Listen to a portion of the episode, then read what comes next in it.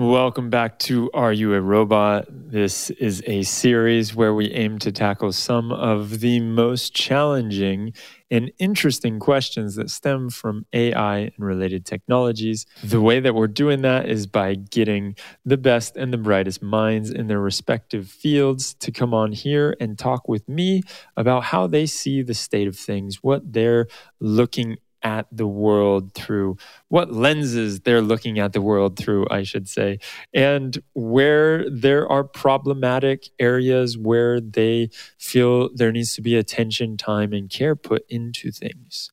So the conversations don't stop here. If you like this episode content, I encourage you, jump into our Slack community. We've got the links for that down below. Feel free to introduce yourself. Let us know what you're working on, how you feel about some of these themes and issues that are coming up. Next, I will say that EthicsGrade is our sponsor. They've been our sponsor from the very beginning. Those of you that have been listening know they are incredible. They're an ESG ratings company. So what that means is they measure the non-financial impact of companies. And they specifically have a focus on the AI ethics of different companies. So I encourage you, if you would like to know what the AI ethics policies and ratings of these large tech companies that we tend to talk about quite a bit on this show, go check out EthicsGrade and see their different ratings that they've given to companies like Twitter, TikTok, Facebook, Amazon, you name it. They're on there.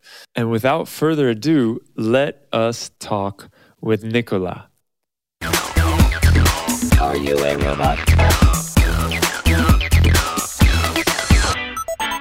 Excellent. It is a pleasure to finally be able to talk with you, Nicola. I'm excited to talk about all things science fiction today and how your decisions and what you're doing in your current job can be motivated or are influenced by science fiction. I find it fascinating as a person who absolutely loves to get lost in what the future holds. So it's going to be exciting to talk to you about these kind of things. It might be useful for the listeners out there if we can just get a little bit of your story and how you got to be where you're at.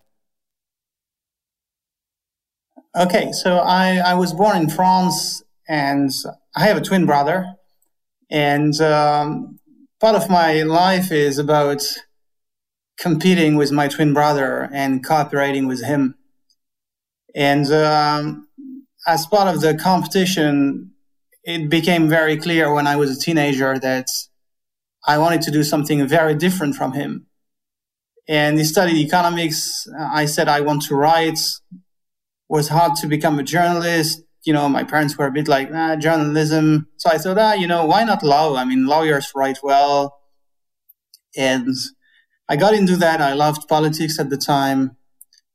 And then that drove me a little bit, in various areas of Europe. And I ended up studying and working in Belgium, doing European Union kind of stuff and studying law and economics, innovation. I mean, it's a long process, but eventually I ended up spending, a lot of time looking at technology, innovation, and law, and hence my interest for science fiction. This is actually one area in which my twin brother and myself have a lot of common ground. So we share books, and so competition and cooperation. Excellent. Can you break down for us what exactly you're doing these days for your job, like your day-to-day? What does that entail?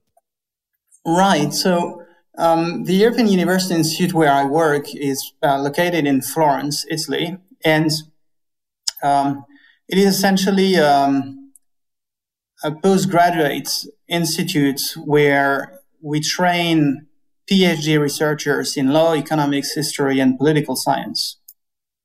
And so my job is to select, train, and help PhD students in law to go from day one of their PhD experience to the vivo, which is the day where they defend the dissertation before an audience of experts and the public audience. And so that's what I do. I train and help them throughout their time in the PhD program. Perfect. Now, I believe that I read somewhere that you're also a member of a high-level expert group on artificial intelligence. Is that correct? Yeah, so I was. The group has been discontinued a few months ago, but I've been spending quite a lot of time in Brussels helping this group. So we were 52, and they called us experts. There were people from academia, industry, governments, people interested in the law and regulation of artificial intelligence systems. And we had multiple meetings trying to produce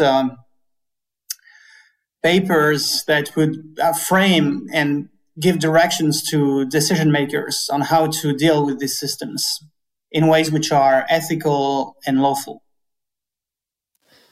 So what are some of these main challenges that you saw when you're trying to attack a problem like that? Right. So I think the main and the first challenge really is to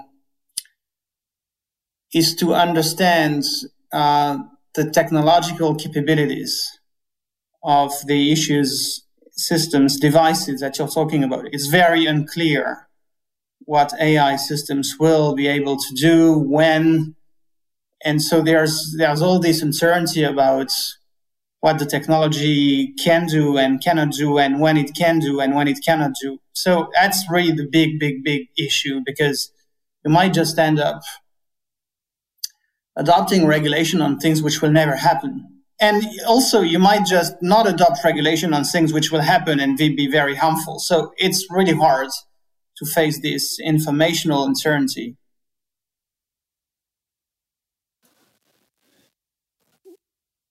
And I imagine sci-fi doesn't help play into that at all, because it's so easy to get lost in a narrative of a sci-fi book or a great series, and we think that technology is much more advanced than it actually is, or it is capable of doing these things, or one day it will be capable of doing some of these things, when in reality it's a lot further off, and it's very hard to say whether or not we can have something. I think instantly about Westworld and whether or not we're going to be able to create a world where the real humans are indistinguishable from the machine humans.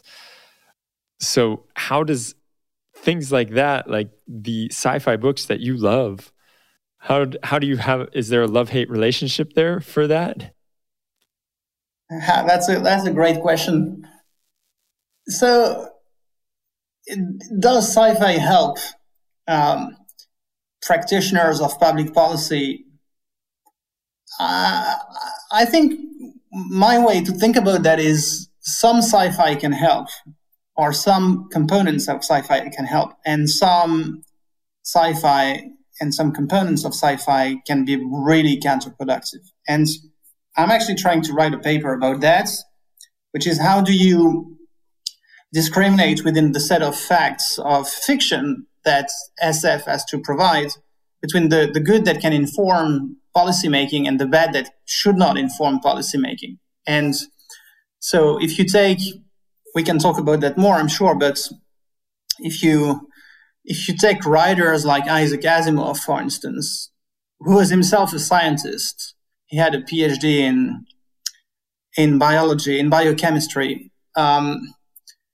It's pretty intense in terms of the scientific content. Not, of course, many of his works had not much claim to be scientific, but he was interested in science. You can read that in most of his works. whereas other types of works have no connection to science at all. So if you think about Philip K. Dick, Ubik, for instance, it's the fiction does not really work on science. It works on very fictional and weird and crazy ideas about what, you know, humans and weird humans with psychological capabilities can do. So I'm writing this paper. I'm you know, the paper is still in the works, but I hope to gain a better understanding of how to draw the line between the helpful SF and the unhelpful SF in policy environments.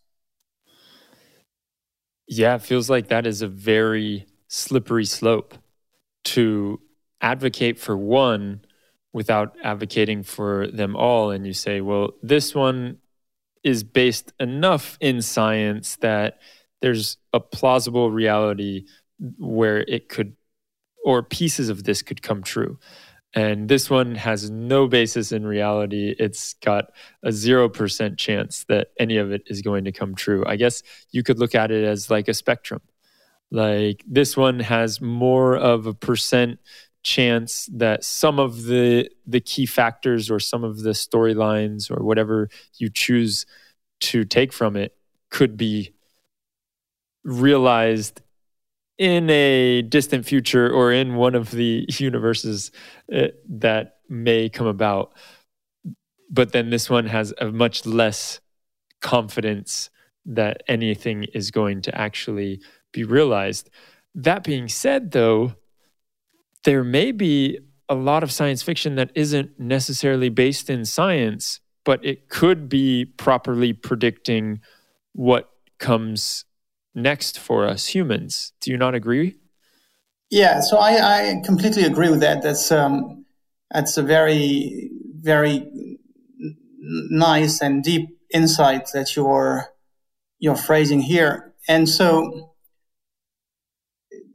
pure fiction, not necessarily science fiction, allows us to think about social responses to facts which might be invented or which might be real empirical facts. And sci-fi, even when it runs on very low scientific content, can provide us hints as to how people respond to in new scenarios, even scenarios which have no science. And that can be helpful in itself. So I think what's interesting in science fiction is that you have two sets of facts on which policymakers can rely to make scenarios about the future.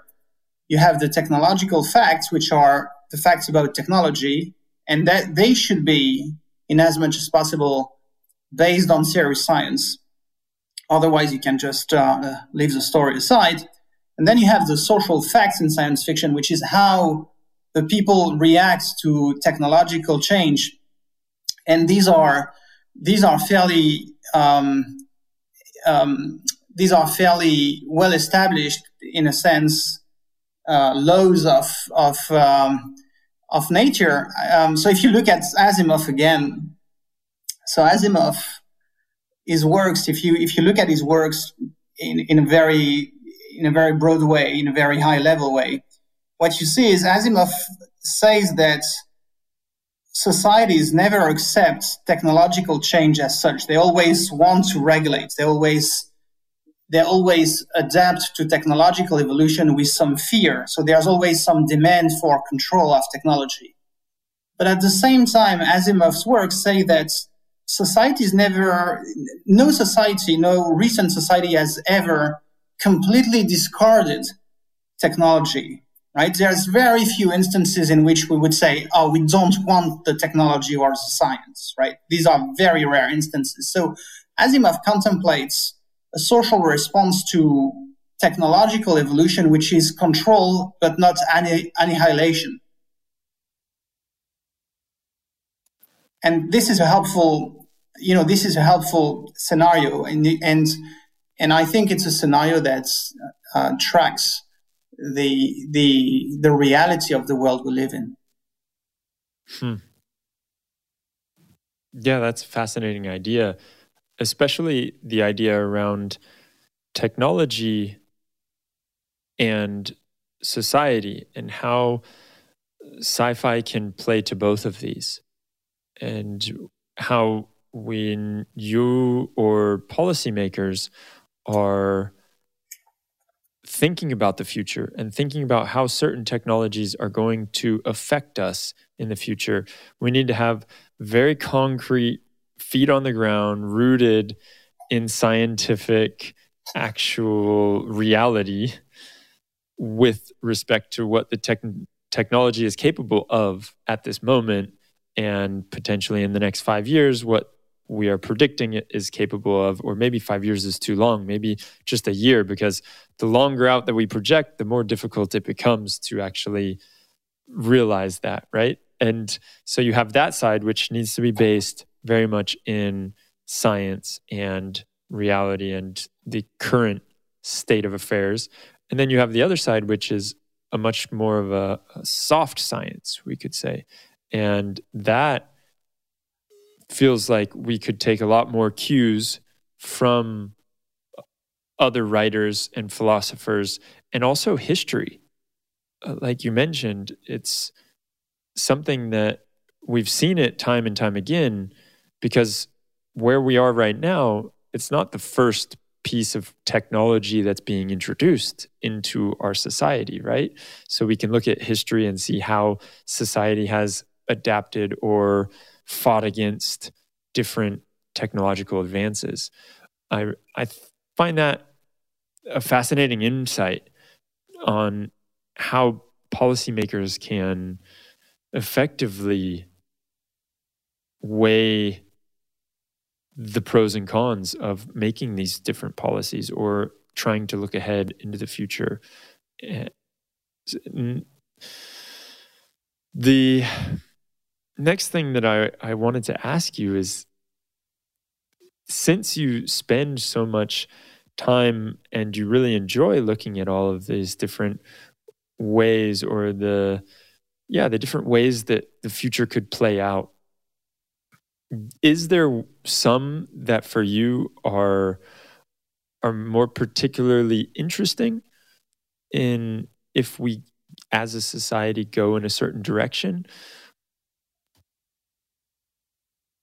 So your question is on specific types of technological directions, right? Yeah. Yeah. So I think there's a difference between my personal vibe for certain types of sci-fi stories and my intellectual and professional perspective on which of these ones really matter.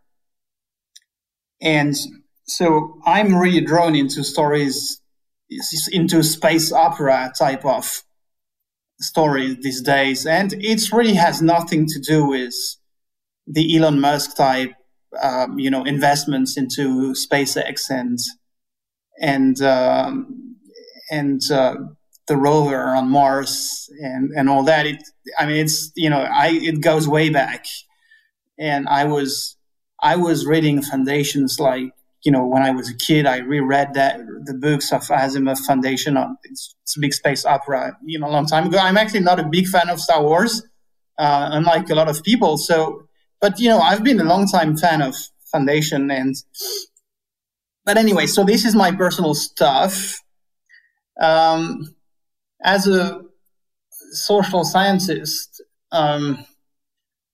my area of immediate concern with technology is about information, what's true and what's not true. And so there's that, and the problems that. So it's not. I'm not thinking here specifically about fake news or disinformation, even though these are the subjects that are deep concern to me. But we produce more information, meaning data about ourselves and about our thoughts than probably ever in history. Or actually, we don't produce more. We just have access to much more. And the widespread availability of that information makes it very hard for us to make sense of the world. So even people who have a very strong educational background, so who have had the luck and the economic opportunities to study at university and reason about the world in, you know, ways which are rational and interested in the truth. Even people with a strong educational baggage struggle to make sense of the gigantic amount of information that we face. And this is a big problem. You have to think about it, because we are all in a way, this is the big equalizer, because, you know, people who went to Harvard University and people who could not go to Harvard University will face the same influx of information with complete inability to make sense of the world, distinguish what's true, what's not true, more importantly, order the information, understand consistency or inconsistency, distinguish between first order priorities, second order priorities, distinguish anecdote from system or pattern. And so this creates a society in which we can all reconstruct our own reality and our own identity, because there's no grid, there's no template, there's no structure. And you know, if you live in a world in which you have billions of people where everyone has his or her own independent mindset about the world, it creates a lot of complexity to organize the world in a way which is peaceful and prosperous, right? You need cooperation, as I was saying before, you need cooperation between people to run a functional society. And if, you know, we've all sort of come up with our individualized understanding of the reality and of our identity, we end up creating a lot of transaction costs to creating a society that works. And so I'm a bit concerned about that. I mean, it's deeply philosophical, and I hope I'm not drawing your listeners to some very abstract intuitions or conclusions, but this is my current problem in my professional practice, is this idea about the widespread ubiquity of disorder in information and how we can treat that and build a society that works out of that. Well, you speak about how difficult it is to have a society that is harmonious when you have that kind of situation. Can you go into that a little bit more? Yeah, so our political systems are essentially systems that aggregate preferences of groups, communities, or certain types of units of people who feel that they share a common ground. And this can be done top-down by very strong, you know, leaders, you know, that can be autocracy to some extent or even worse, or this can emerge bottom-up, by virtue of, you know, more local communities, and then spread and become bigger. But anyway, you know, I think political systems and governance systems can be defined as systems which aggregate preferences, and in which these preferences then compete against each other and periodically replace each other. Right? This is the way societies work. And you know, I don't think there's anything actually inherently and singularly human in that. We know that some other species also work on these types of, you know, groupthink and collaboration. And so I'm just, you know, curious and intrigued by this world where we are increasingly thinking about the self, or developing a very conscious understanding of ourself and what the impact will be on this ability of societies to work on the basis of aggregated preferences. And we are already seeing the units of analysis change in terms of what's relevant in society. I mean, so we have a lot of discussions about, you know, people, some people who like certain food more than others. And so there's a lot of opportunity for more collaboration, but the units of these collaborations between groups change completely from what we had in the past, where, for instance, you know, you can think about, for centuries ago, churches were the aggregator of preferences. You had the Christian church, you had Islam, you had Hinduism, and, you know, they were aggregators of preferences. Then you had, and, you know, they competed with the states and others. Now we are seeing, I think, a recomposition of that. And it's not, so, you know, some people, some friends of mine, they say, oh, but, you know, the new churches are the big platforms in the technology environment. So you're a Facebook user, you're part of the Facebook church, and you're an Apple user, you're part of the Apple church. But I think that's, it's funny, but it's not really what we're seeing. What we're seeing is, we're seeing a recomposition of society across other types of units, and it's not clear what the equilibrium will be in the long term.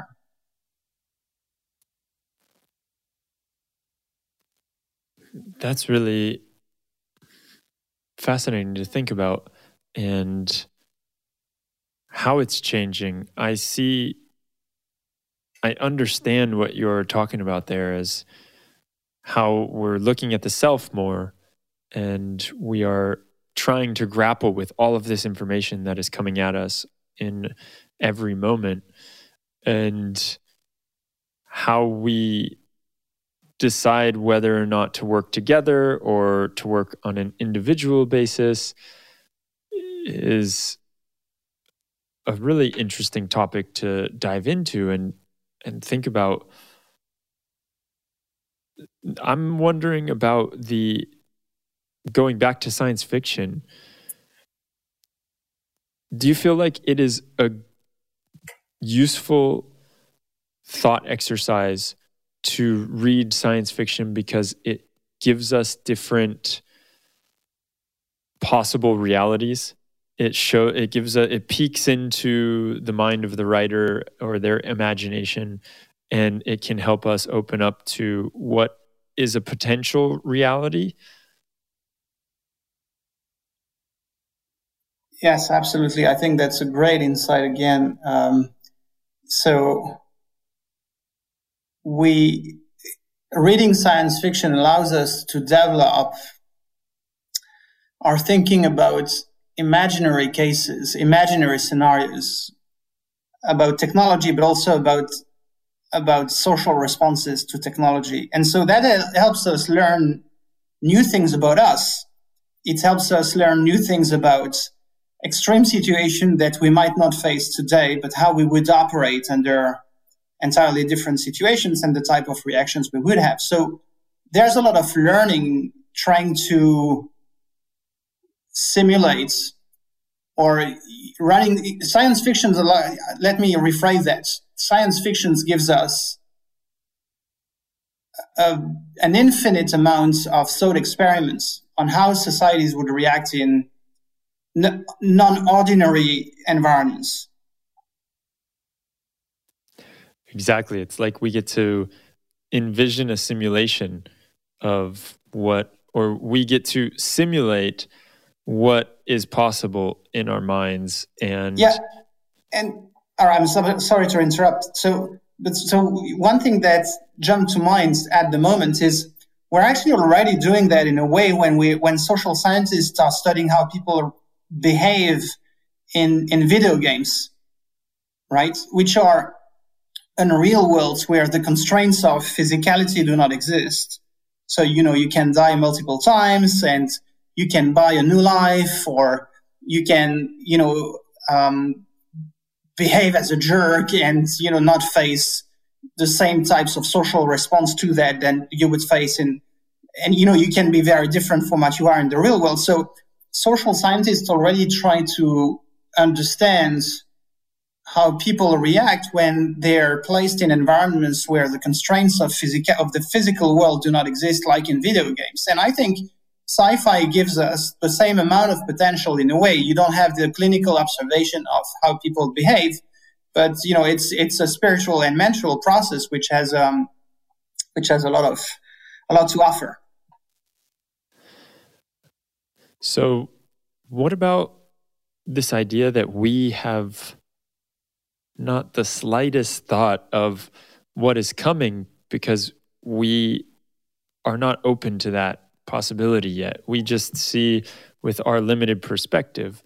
I think about a story I heard, I can't remember exactly where, but the idea is if you ask somebody 100 years ago what would be a great future, what technology would enable them to do, it's like they think about horses and the plow, and they think in the terms that they're living their life in, right?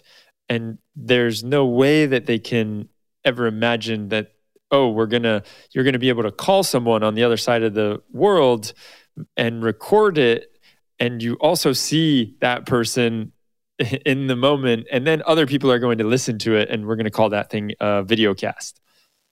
So how can we grapple with that knowledge that we have no idea what's coming in another 5 years or 10 years or even 100 years, because there's going to be so many new technologies that open up and bring us into a new state of the world? Yeah, well, so that's a very hard question. A few centuries ago, again, and you know, until today, in multiple parts of the world, religion is what helps people face the fear of future uncertainty and the fear of death. It's about, you know, giving people hope beyond death and hope in the future. But you know, we know also that in many societies today, religion as religious belief, faith, and spiritual discipline has receded, and so you know. So the question is: are we today in a situation where societies are more anxious about the future? And, you know, it's possible. I mean, there is a lot of appetite to take control and regulate these days in Europe and in the United States. And, you know, that might also have to do with the slow but certain decline in religious belief. So people feel less comfortable about when they think about the future. They fear more, and they want to take more active role in shaping the future, which is, you know, probably a good thing. I mean, I'm not saying here that, you know, we should go back to religion and embrace more spiritual life. That's certainly not my suggestion here. I'm just trying to understand what's taking place before our eyes, and so I think this is probably the response of societies to this fear of the future and where the technology will bring us. As to the trajectories where technology will bring us, which is really what the heart of your question was. I mean, so today we're going to have electrical cars. So maybe people think about in 100 years we're going to have electrical planes and electrical, I don't know, whatever, food. But, you know, this would be, as, you know, in your example about horses, this would be a very, very dangerous prediction to make. So I don't like to make predictions. It's safe not to make predictions, but I really don't like to make predictions. And because they're often wrong. Just track science. Maybe, you know, we just need to keep tracking science. Science gives us a sense of what's possible, what's impossible. So, for instance, one thing that I can tell, and I hope that in 100 years this podcast will still be archived somewhere and people can say whether I was right or wrong. But I think in 100 years we will not have time travel. Okay? So I think I can tell you that. So that's pretty sure. And what else? What else could I tell you? I think we won't have, so we won't have time travel, and we won't have the ability to transport ourselves to a different space in the present time. Like, you know, I don't know how you call this technology, but yeah. Teletransportation. Yeah, teletransportation. I don't think that will ever happen. Yeah. The interesting thing to me is the thought experiment that we're talking about, and how we need, when we look at what we think the future may be or what others think the future could hold, we do not see our blind spots because we're surrounded by them, right? And it's like the fish who's swimming in water doesn't realize that they're in water. They're just in the water. For us, it feels very similar. Like, we don't realize it because it is so innate. It is such a part of what we do. We couldn't think that there is another way. We have these ideas of teletransport or time travel, but maybe there's a whole nother box or side stem of technology that gets opened up in 20 years, and it blows our minds that we, just like 100 years ago, they would have never thought that we could be talking to each other halfway across the world with a video. We would have never thought that something else would be a thing. So I really enjoy these thought experiments and thinking about that. And that's another thing that science fiction is able to open up. What I wanted to jump into now was this law of three, the three laws of robotics. I know you have some interest there, so maybe we could start with that. You could let us know what it is and why you are particularly interested in it.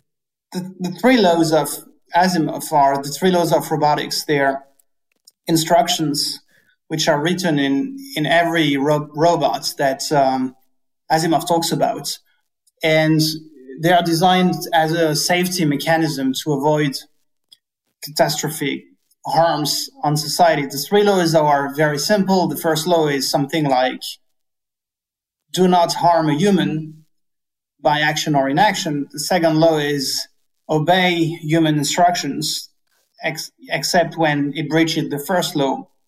And the third law is, protect your integrity as a robot, so protect yourself, except when this breaches law number 2 and law number 1. So there is also a ranking in the laws.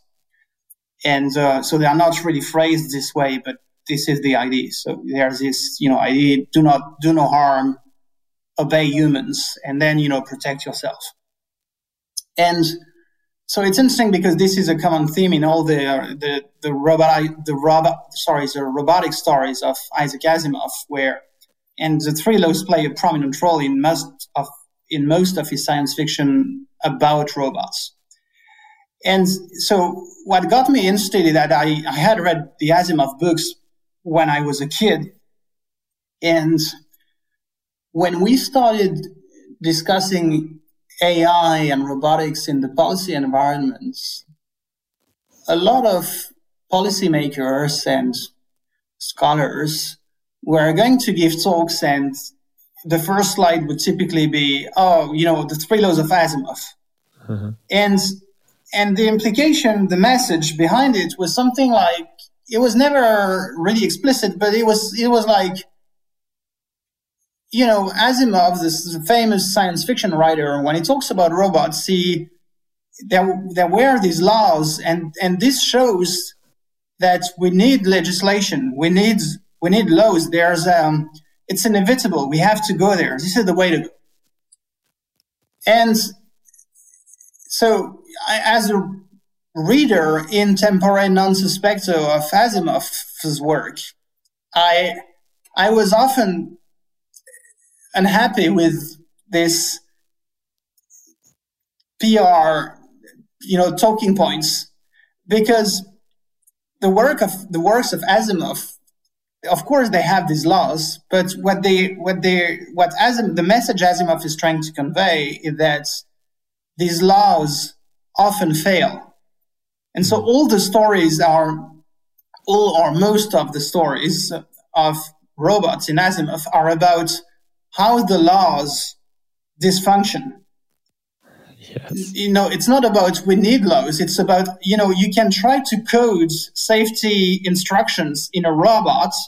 It's never going to play out the way you wanted it to play out. And so I think Asimov would like to catch the attention of policymakers, not towards replicating the laws or, introducing code in the robots, but more into be careful what you do, because this is going to create a huge can of problems. And so we need to think about that. But, I can talk more, because he also came up with solutions and hints on how to deal with that. Well, it's really what you're talking about is so true. It's not so black and white. And when you put those three laws up there and you think, hey, everything's going to be fine because we've got these three laws, there are so many edge cases, right? That these three laws, they don't cover. And it's almost impossible, if not impossible, I dare to say that it is impossible to encompass all of the different use cases or edge cases within three basic laws that you can hard code into a computer. Yeah, that's right. So lots of his works are about these, what you call edge cases or frictional cases, in which the laws do not work together. So there's a conflict. So in principle, the ranking between the laws should give you an easy way out. But Asimov shows a multiple set of times in which these laws do not work well. And so, one example is under the principles, you could not instruct a robot to put poison in a glass and give that to a human.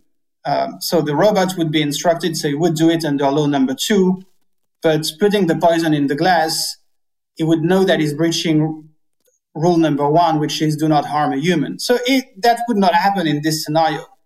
Then, you can think about a scenario in which you have not one robot, but two robots, where the first robot is instructed to put the poison in the glass. And then the second robot is instructed to take the glass and give it to a human. In this case, you have a break in the chain of events, which lead to the possibility that the robots obeying human commands end up harming humans, right? So you have these. So Asimov came up with all these scenarios in which it was very easy to see the laws fail. And in some of his works, he actually tried to rework the laws, to add some language, to tweak them a little. He even added a law on top of the laws 1, 2, 3, which was about do not harm humanity, the Zeros law. But even then, it never really worked well. So it's just fascinating that these frictional cases or these edge cases that you mentioned, you never can really figure out from the outset what they will be and how to solve them. Well, and now as you look at and hear about, I'm sure, artificial intelligence being used by the armies or by different military, and it's being used to harm, it's in direct conflict of that. Yes, this is a very problematic use case, people say, in the technology and business community. And I think there is a clear need, that's my personal opinion, for a ban or a moratorium on lethal autonomous weapons. Mm-hmm. And society has a claim in as a claim and a lot of legitimacy in saying that there are some low risk but high impact scenarios in which we just don't want to use technology. And this is one of these areas, but it's very hard to align the interests of sovereign nations around this agenda. Some nations have a very, very well entrenched defense industry, mm-hmm. So it's really hard. But I mean, personally and professionally, I've been sticking my neck out, saying that we need to do more and be more prohibitive on these applications. Yeah, it feels like that is a no-brainer. That should be something that we need to get right now, because the potential downside of this is great. And to not be able to see that seems a little ridiculous to me.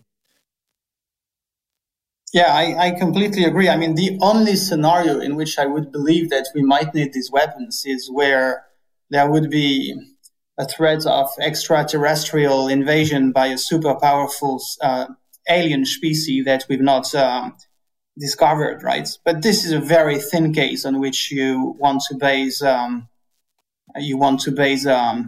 legalization of these weapons, and certainly not one based on real science. So again, you know, coming back to what we were saying before, extraterrestrial SF is very low in empirically relevant scientific content.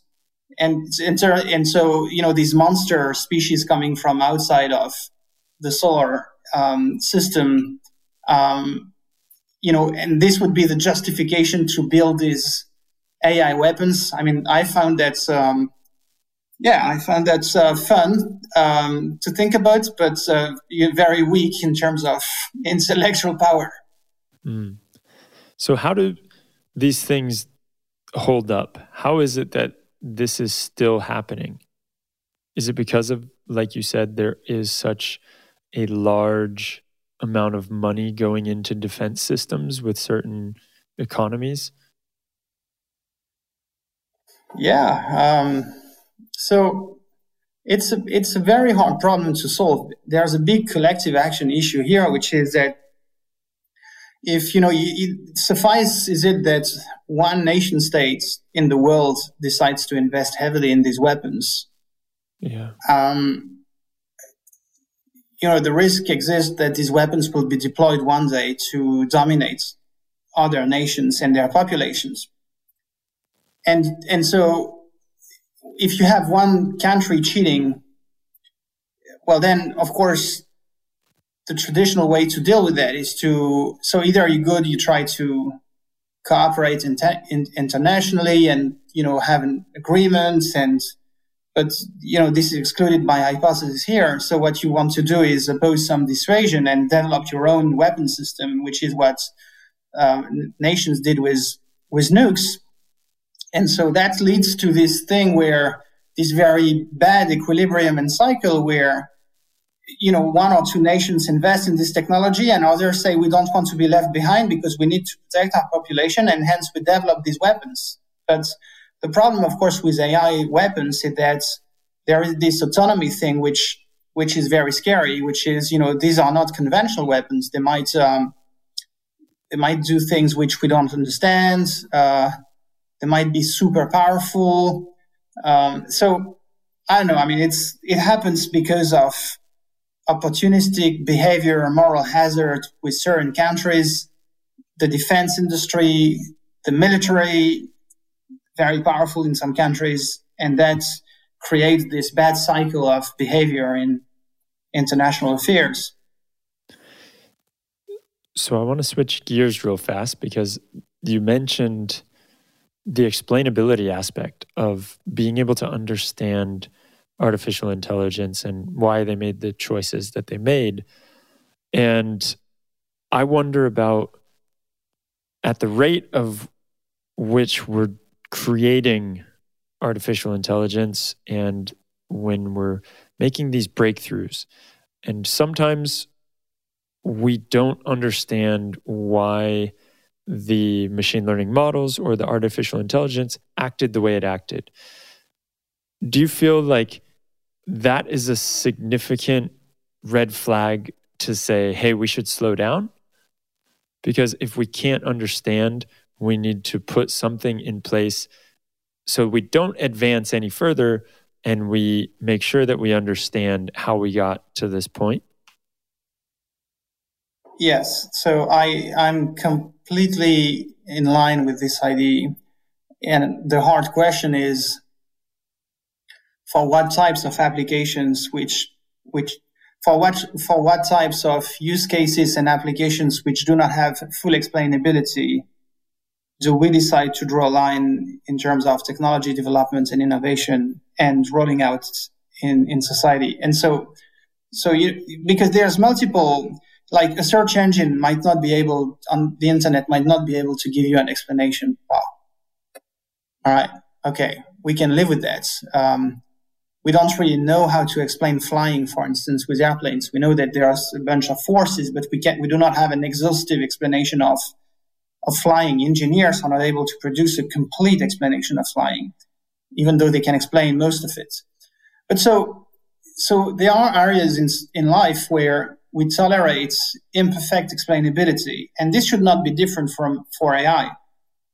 But I think the hard question is there are certainly areas in which we do not tolerate non-explainability or low explainability, and my personal view on that is certain areas create existential risk for people, and so some decisions which have existential potential on individuals and societies have to be subject to a higher explainability standard. So let me give you maybe two examples. The first one is the issue of lethal autonomous weapons, where there is a clear existential risk, not only for individuals, but for societies, with countries being wiped out by virtue of AI-led enabled wars in the future.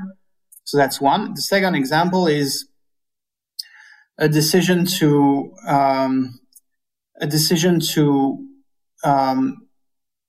sentence someone to jail in a crime case should never be determined by use of a non-explainable AI system.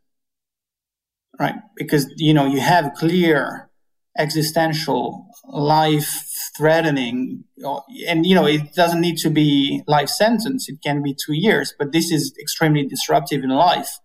So I think these use cases, and we need to think about a good criterion to define them. But these are the areas in which where the impact on life is just higher than others. Then we need explainability. Yeah, and as more and more use cases become obvious and we start having these different places where we're using AI, it is something that we need to really take a look at and say, is explainability a real core issue here? I think about the use case you talk about with the whether or not someone goes to jail. And one thing that I find really fascinating about the explainability issue is how deep do you go into explaining why the AI made the decision it did? Like, do you just give an overview of, because I think about when I'm on YouTube or one of the social media sites and you say, why am I seeing this? And then what you get is a very, very easy and stupefied reason for why you're seeing this. Well, people that have watched this video also liked this, or people that are males between the age of 25 and 35 have liked this, or generally like this. And that's not enough for me. But maybe that is enough for others. It seems to me like when we are talking about someone's life and these high-stake use cases, you really need to go a lot deeper than that. And it's going to start being something where a judge is going to have to know and get really deep into the explainability if they want to use this technology. And so I fear, in a way, where we just outsource the decision to the AI, and then if we have some simple mode of explainability, that's good enough. That's right. So the problem here is there's not a template with a simple rule that could apply to all cases. And the hard question is, as these systems are very pervasive in societies and the use cases are infinite, we are going to have to come up with rules which are not too individualized because they will be impossible to practice, but that will be reasonably flexible and customized to not entirely disable the technology in the first place. So it's all a question of degree, and it's not easy, but you know, it forces us to think about what really matters, and you know, what is a decision by a private sector organization or public administration that has life-threatening consequences. So if I apply for a construction permit on my house, you know, it doesn't have a life-threatening impact on my life. Now, if I apply for pension benefits or a child's care allowance, this is a very different decision. So we should not treat them the same way in terms of the explainability requirements and the specification of explainability and the degree of justification that I need to have. So I think public administrations and private sector organizations should be required and we should help them to think about the various types of decisions that we are making and correlate the degree of explainability to these types of decisions. That's a great point. The different degrees of how much this can be affecting one's life, we should also carry that same amount of degree of or standard for explainability in those different models. Excellent. So I've got one last question for you, and then we're going to wrap it up. I want to know this one. Nicolas, are you a robot? You should ask my twin brother. And I doubted, because at the time when my mother gave birth, robotic technology was really nowhere. So, you know, if she's given birth to two, so the technology was pretty bad, but if she's managed to do two, it is sure a sign that I'm not a robot. Excellent. Thank you so much for coming on here and talking to me about all this stuff. I appreciate it. Have a great day. My pleasure. It was great to talk to you. See ya.